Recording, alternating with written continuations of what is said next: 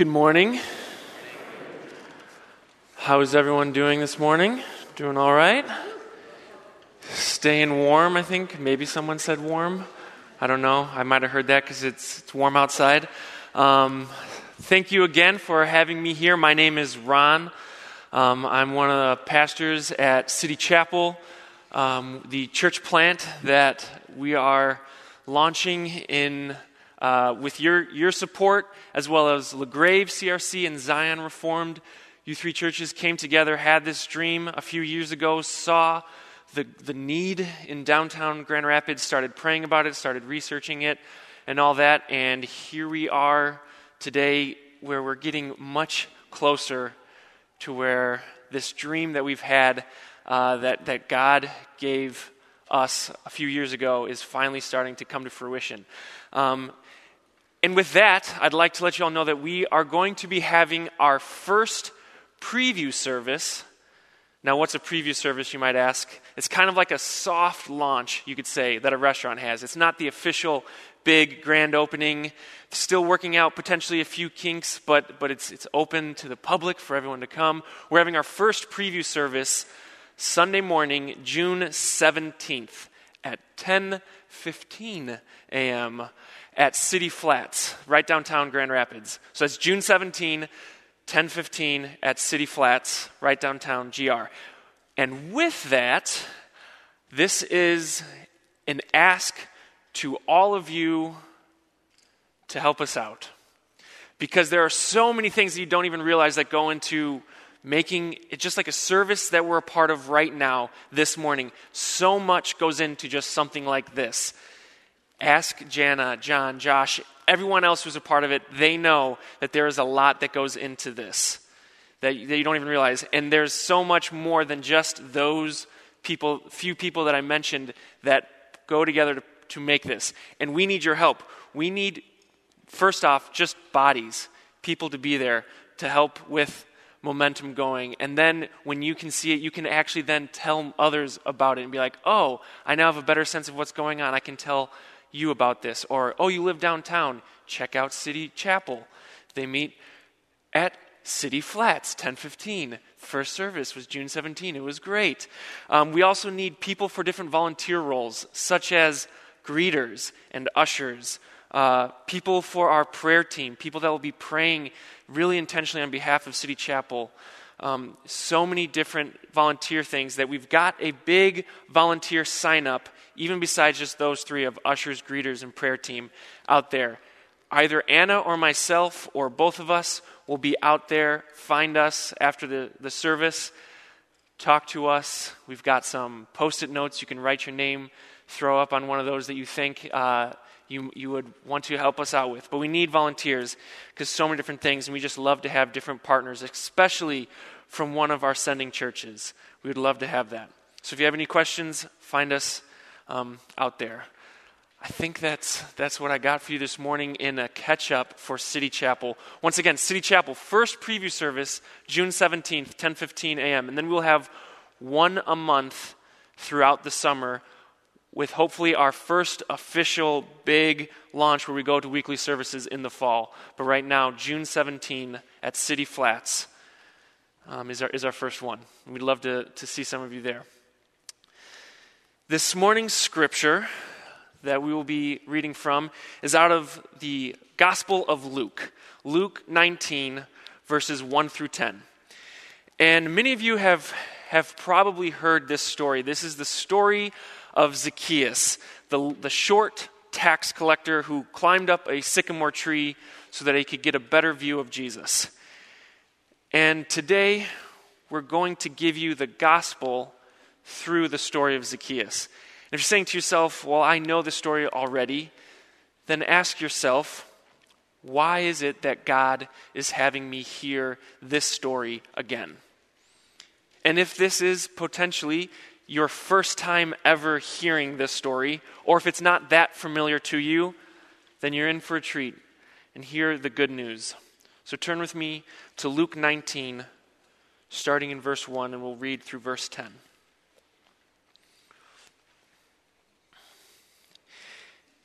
He entered Jericho, he is Jesus. He entered Jericho and was passing through. And behold, there was a man named Zacchaeus. He was a chief tax collector and was rich. And he was seeking to see who Jesus was, but on account of the crowd, he could not, because he was small in stature. So he ran on ahead and climbed up into a sycamore tree to see him, for he was about to pass that way. And when Jesus came to the place, he looked up and said to him, Zacchaeus, hurry and come down, for I must stay at your house today. So he hurried and came down and received him joyfully. And when they saw it, they all grumbled. He has gone in to be the guest of a man who is a sinner. And Zacchaeus stood and said to the Lord, Behold, Lord, the half of my goods I give to the poor.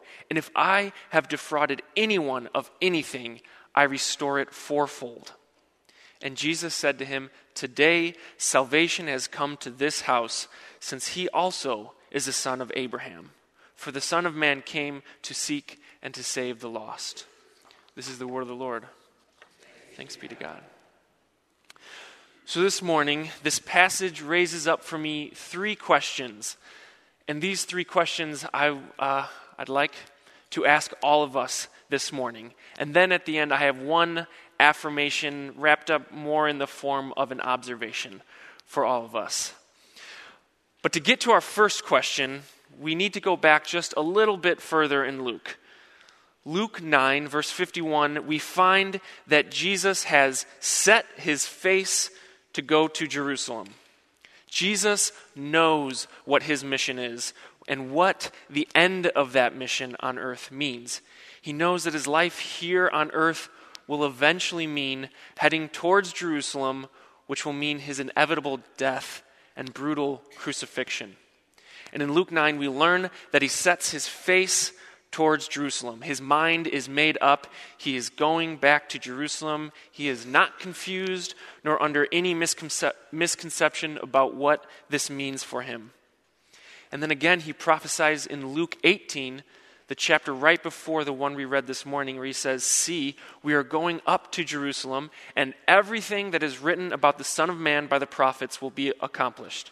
For he will be delivered over to the Gentiles, and he will be mocked and shamefully treated and spit upon. And after flogging him, they will kill him, and on the third day he will rise. And that time in Luke 18, that was the third time that he prophesied about his own death. So he knew what was going to happen to him. He knew what it meant when he got to Jerusalem. Jesus spent a lot of his ministry on earth in the northern part of Israel, up around the Sea of Galilee. And that is where he decided and set his face towards Jerusalem. He set his face to go to the place where he knew he would die a grisly, brutal death. And that is where we find ourselves today. The text tells us that Jesus came to the city of Jericho and was just passing through. His plan was to move on the city of Jericho was really close to Jerusalem. He was so close to the finish line.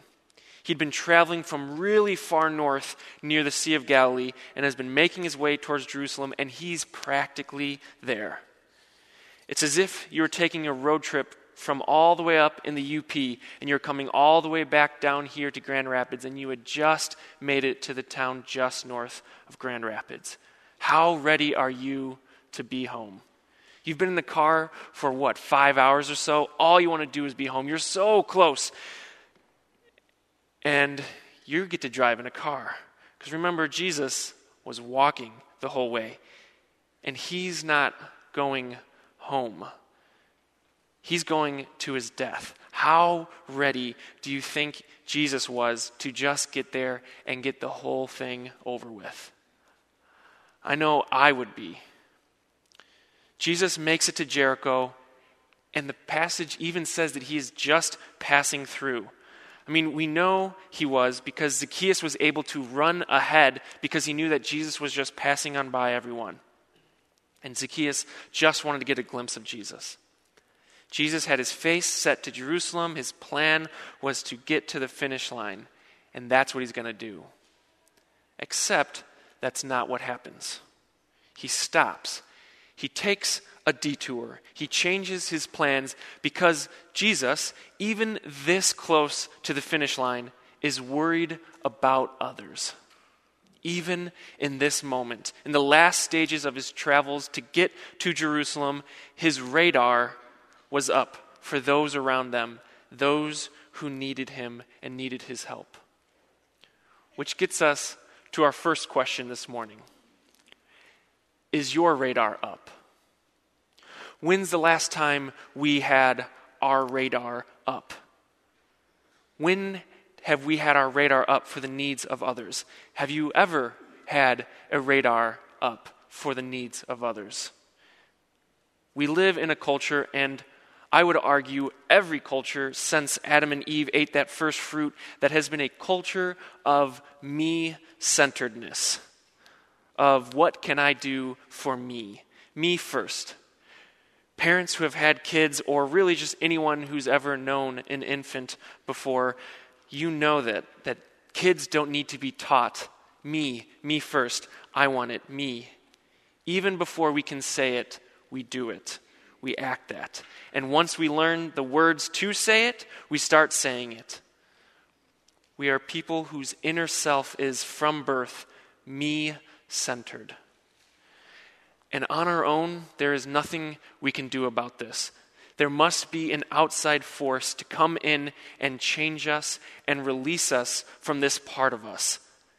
Something to come in and give us a new self that is an outward focused self the only person who ever truly was outward focused, other centered, who cared about the needs of others over the needs of himself, was Jesus Christ.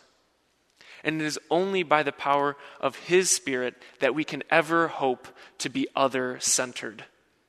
Our me centeredness has taken us away from that original place that we were created and meant to be. That original place, which is a right relationship with God. Our me centeredness is just another way of, of saying our sin and our sinfulness. Our sinfulness has kept us in that wrong relationship with God since the beginning, since Adam and Eve ate that first bad fruit.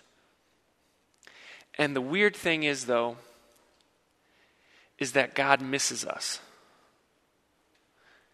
Listen, this is crazier than I think you realize, especially if you've grown up and around the church and other Christians before. The simple reality, it can seem almost like a duh, of course, but it is huge that the God of the universe, the creator of everything, loves you and misses you.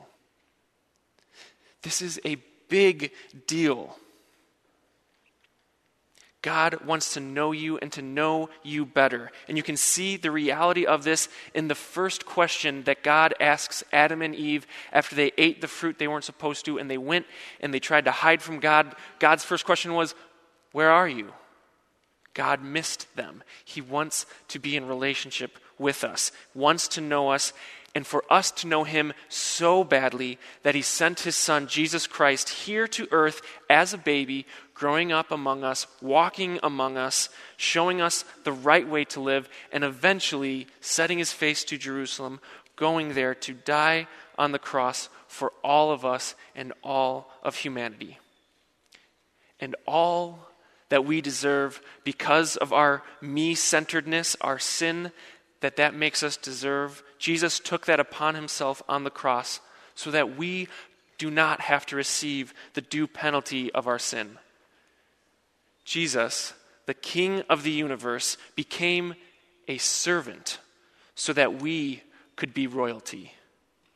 And he rose from the dead, conquering death, which is the end result of sin, so that we in him might experience life and life to the fullest for all eternity and that we might be once again in a right relationship with God.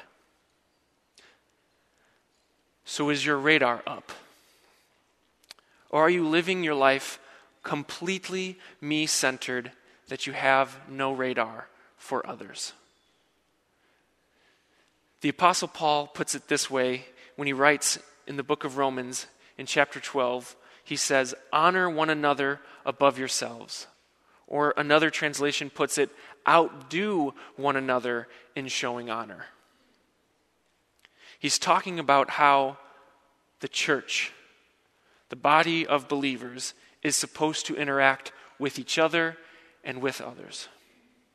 Show love and affection so much that you're even trying to outdo one another in showing love and respecting each other above yourselves.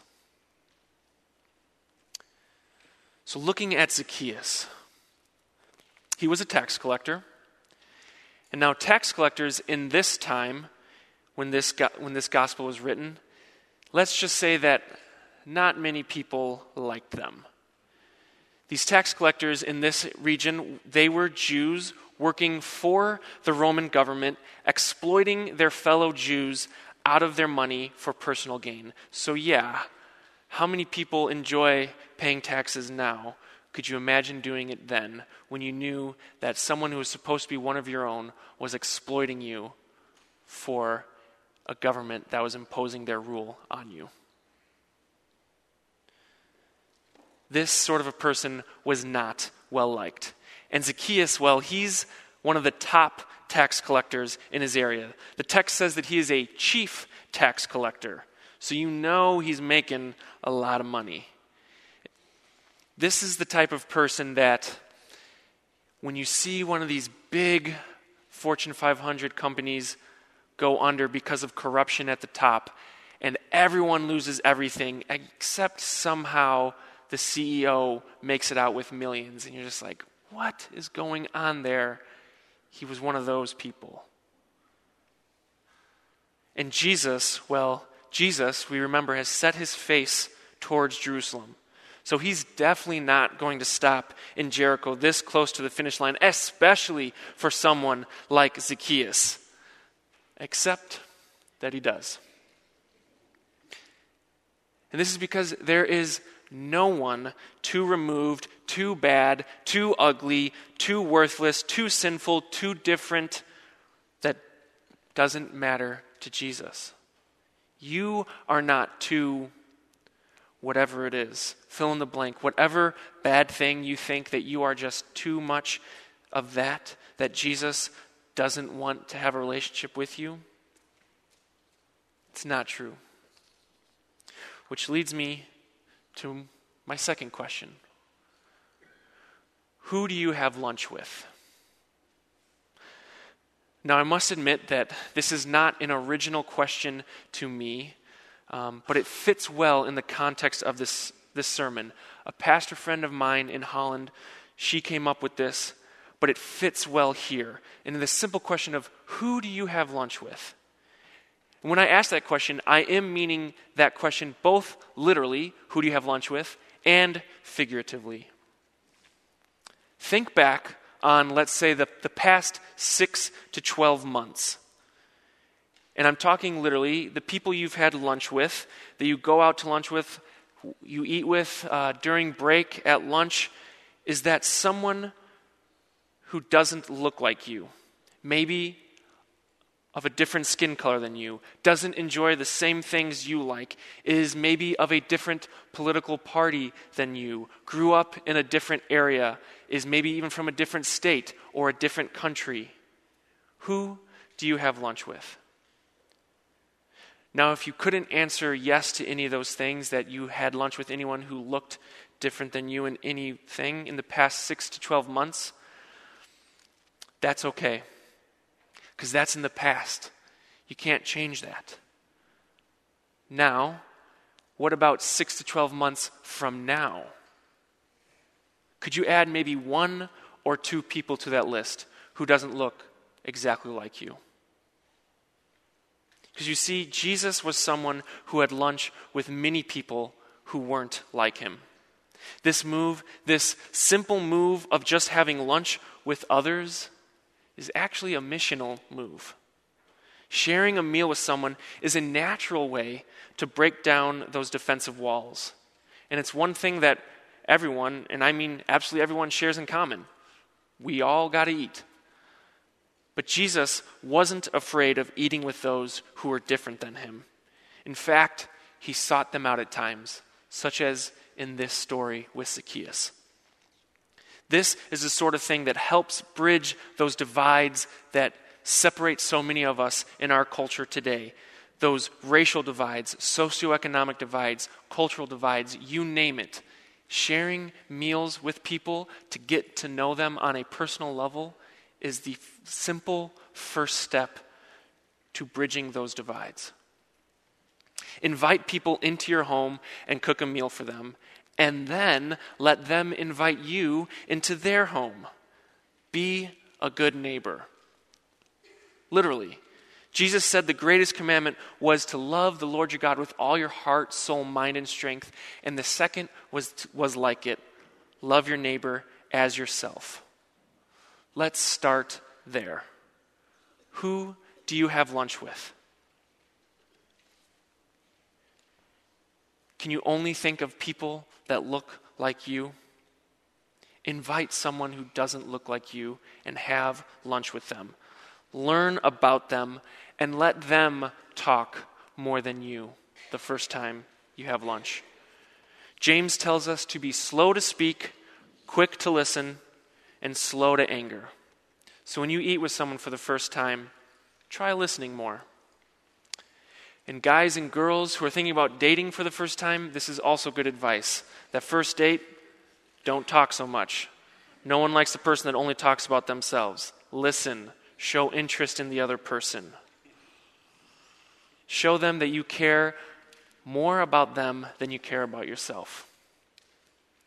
And this question of who do you eat lunch with, I also mean this figuratively in the sense of are you willing to be associated with people who aren't like you?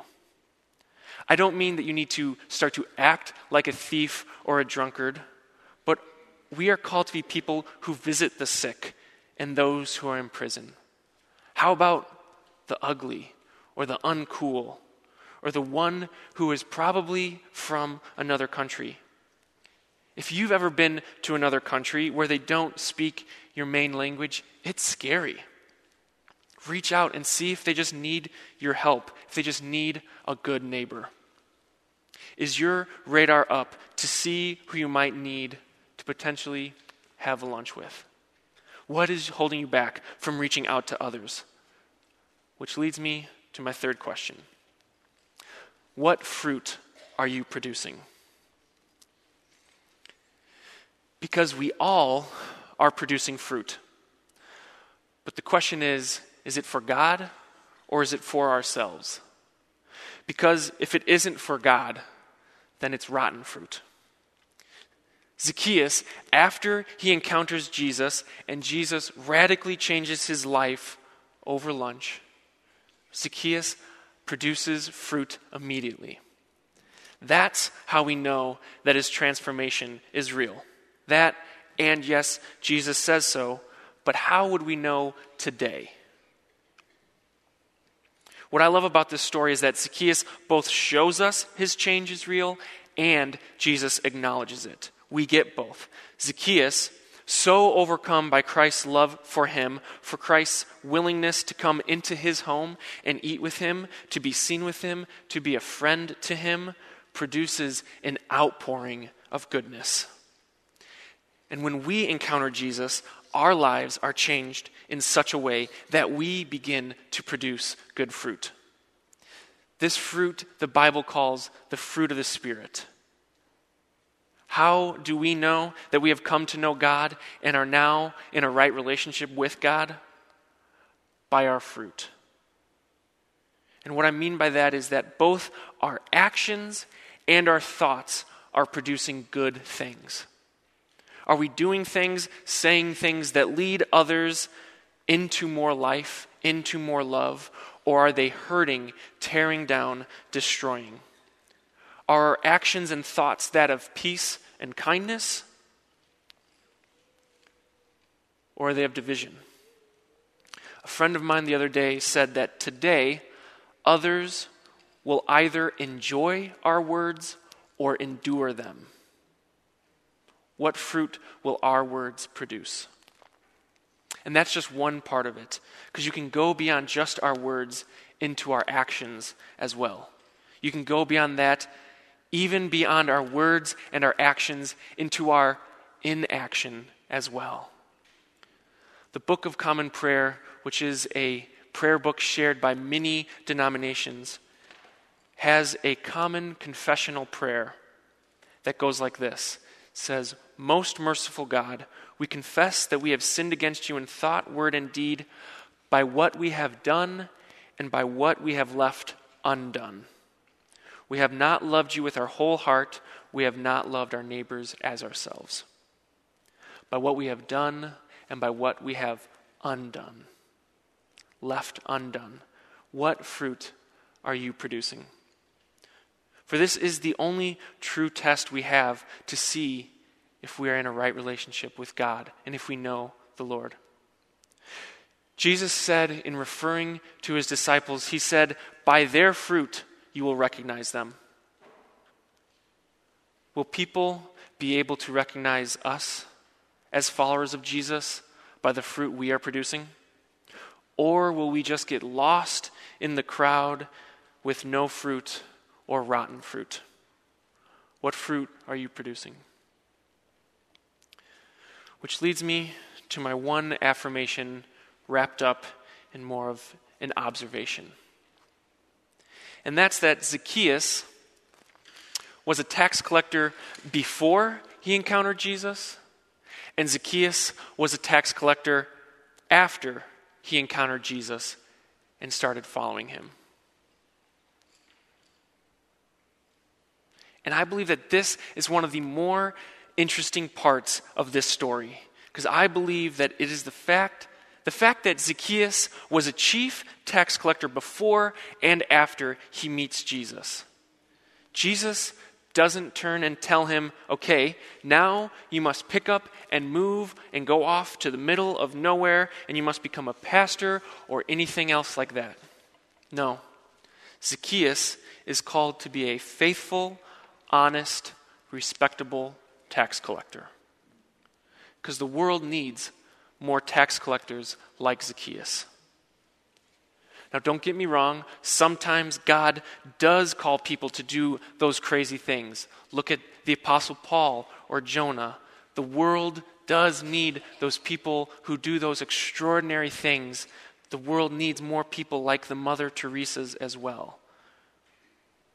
But most people, and I would go so far as to say that the norm of the people we find who follow Jesus are people like Priscilla and Aquila. We find them in the book of Acts. In chapter 18, they show up for the first time. They're a married couple who are tent makers by trade, and they took in this young man and shared the gospel with him in their homes, and he went on to be one of the greatest preachers of their time, known as Apollos. Most are like Lydia, who helped Paul and Silas by inviting them into her home when they were on many of their missionary trips. Most are like Epaphras, who the only reason he's mentioned in the Bible is because he prays a lot on behalf of other Christians.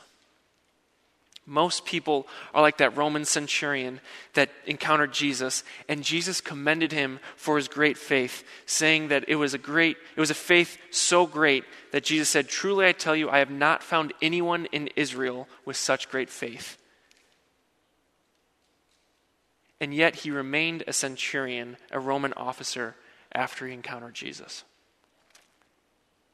We need more people like those that Paul and the other apostles wrote their letters to. Those saints that stayed where they were and lived out their lives for Christ there, in their homes, in their hometowns. Most of us start out like Zacchaeus chief tax collectors storing up wealth for ourselves because we are me centered, sinners just like everyone else. But when we encounter Jesus, truly encounter him, and give our lives over to Jesus, everything changes. And yet, nothing changes. Nothing changes, meaning we're still tax collectors. We might still have our same jobs, our same friends, our same family, live in the same city, eat at the same restaurants, drive the kids to the same practice, pick up groceries from the same grocery store. Everything is the same. Yet, nothing is the same. Nothing is the same because each and every one of us who is a follower of Jesus, is a Christian, has received our own call. And we have responded to it, and we are now living out that call. Every single one of us. It's not just the pastors or the spiritual elite or whatever else you want to call it who receive a call. Yes, we use this terminology of a calling most in those settings. But the reality is that we all have received a calling from God. In Ephesians, Paul is writing to, to the Christians in a letter that was most likely passed amongst many churches. And in this, Paul, you could say, is writing to us. And in chapter 4, he writes, I, therefore, a prisoner for the Lord, urge you to walk in a way, in a manner worthy of the calling to which you have been called urge you to walk in a manner worthy of the calling to which you have been called. He's talking about all Christians. We all have been called. And he continues on with all humility and gentleness, with patience, bearing with one another in love, eager to maintain the unity of the Spirit in the bond of peace. And then ending with, but grace was given to each one of us according to the measure of Christ's gift. Paul is letting us in on a little secret that the God of the universe has given each one of us a calling. He has shown you, O mortal, what is good. And what does the Lord require of you? To act justly, to love mercy, and to walk humbly with your God. That's our calling. The Lord, the world needs more faithful tax collectors living out their calling. The world needs more faithful salespeople living out their calling, needs more faithful mothers, fathers, teachers, doctors, businesswomen, and people, mechanics. You get the picture. The world needs more Christians called by God, living out their lives in a manner worthy of that calling in peace, unity, gentleness, patience. We need more praying, honest, whatever you are. Are you starting to get the picture that we have all received a calling? You have received a calling. So, is your radar up? Who are you having lunch with? What kind of fruit are you producing? Because we all have received a calling. So let's walk in a manner worthy of that calling. In the name of the Father, Son, and Holy Spirit. Amen. Would you please pray with me?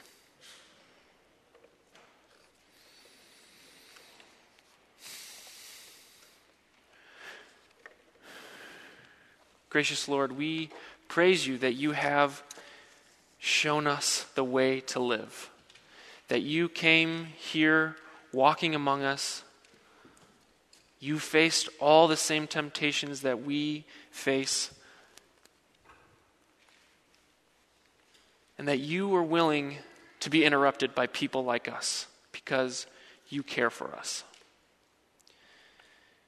Lord, we ask that you would give us the strength by your Spirit, Lord to also to widen our radar, to give us a radar for others and for the needs of others, to turn us away from looking at ourselves, Lord, because we can only do it by your power.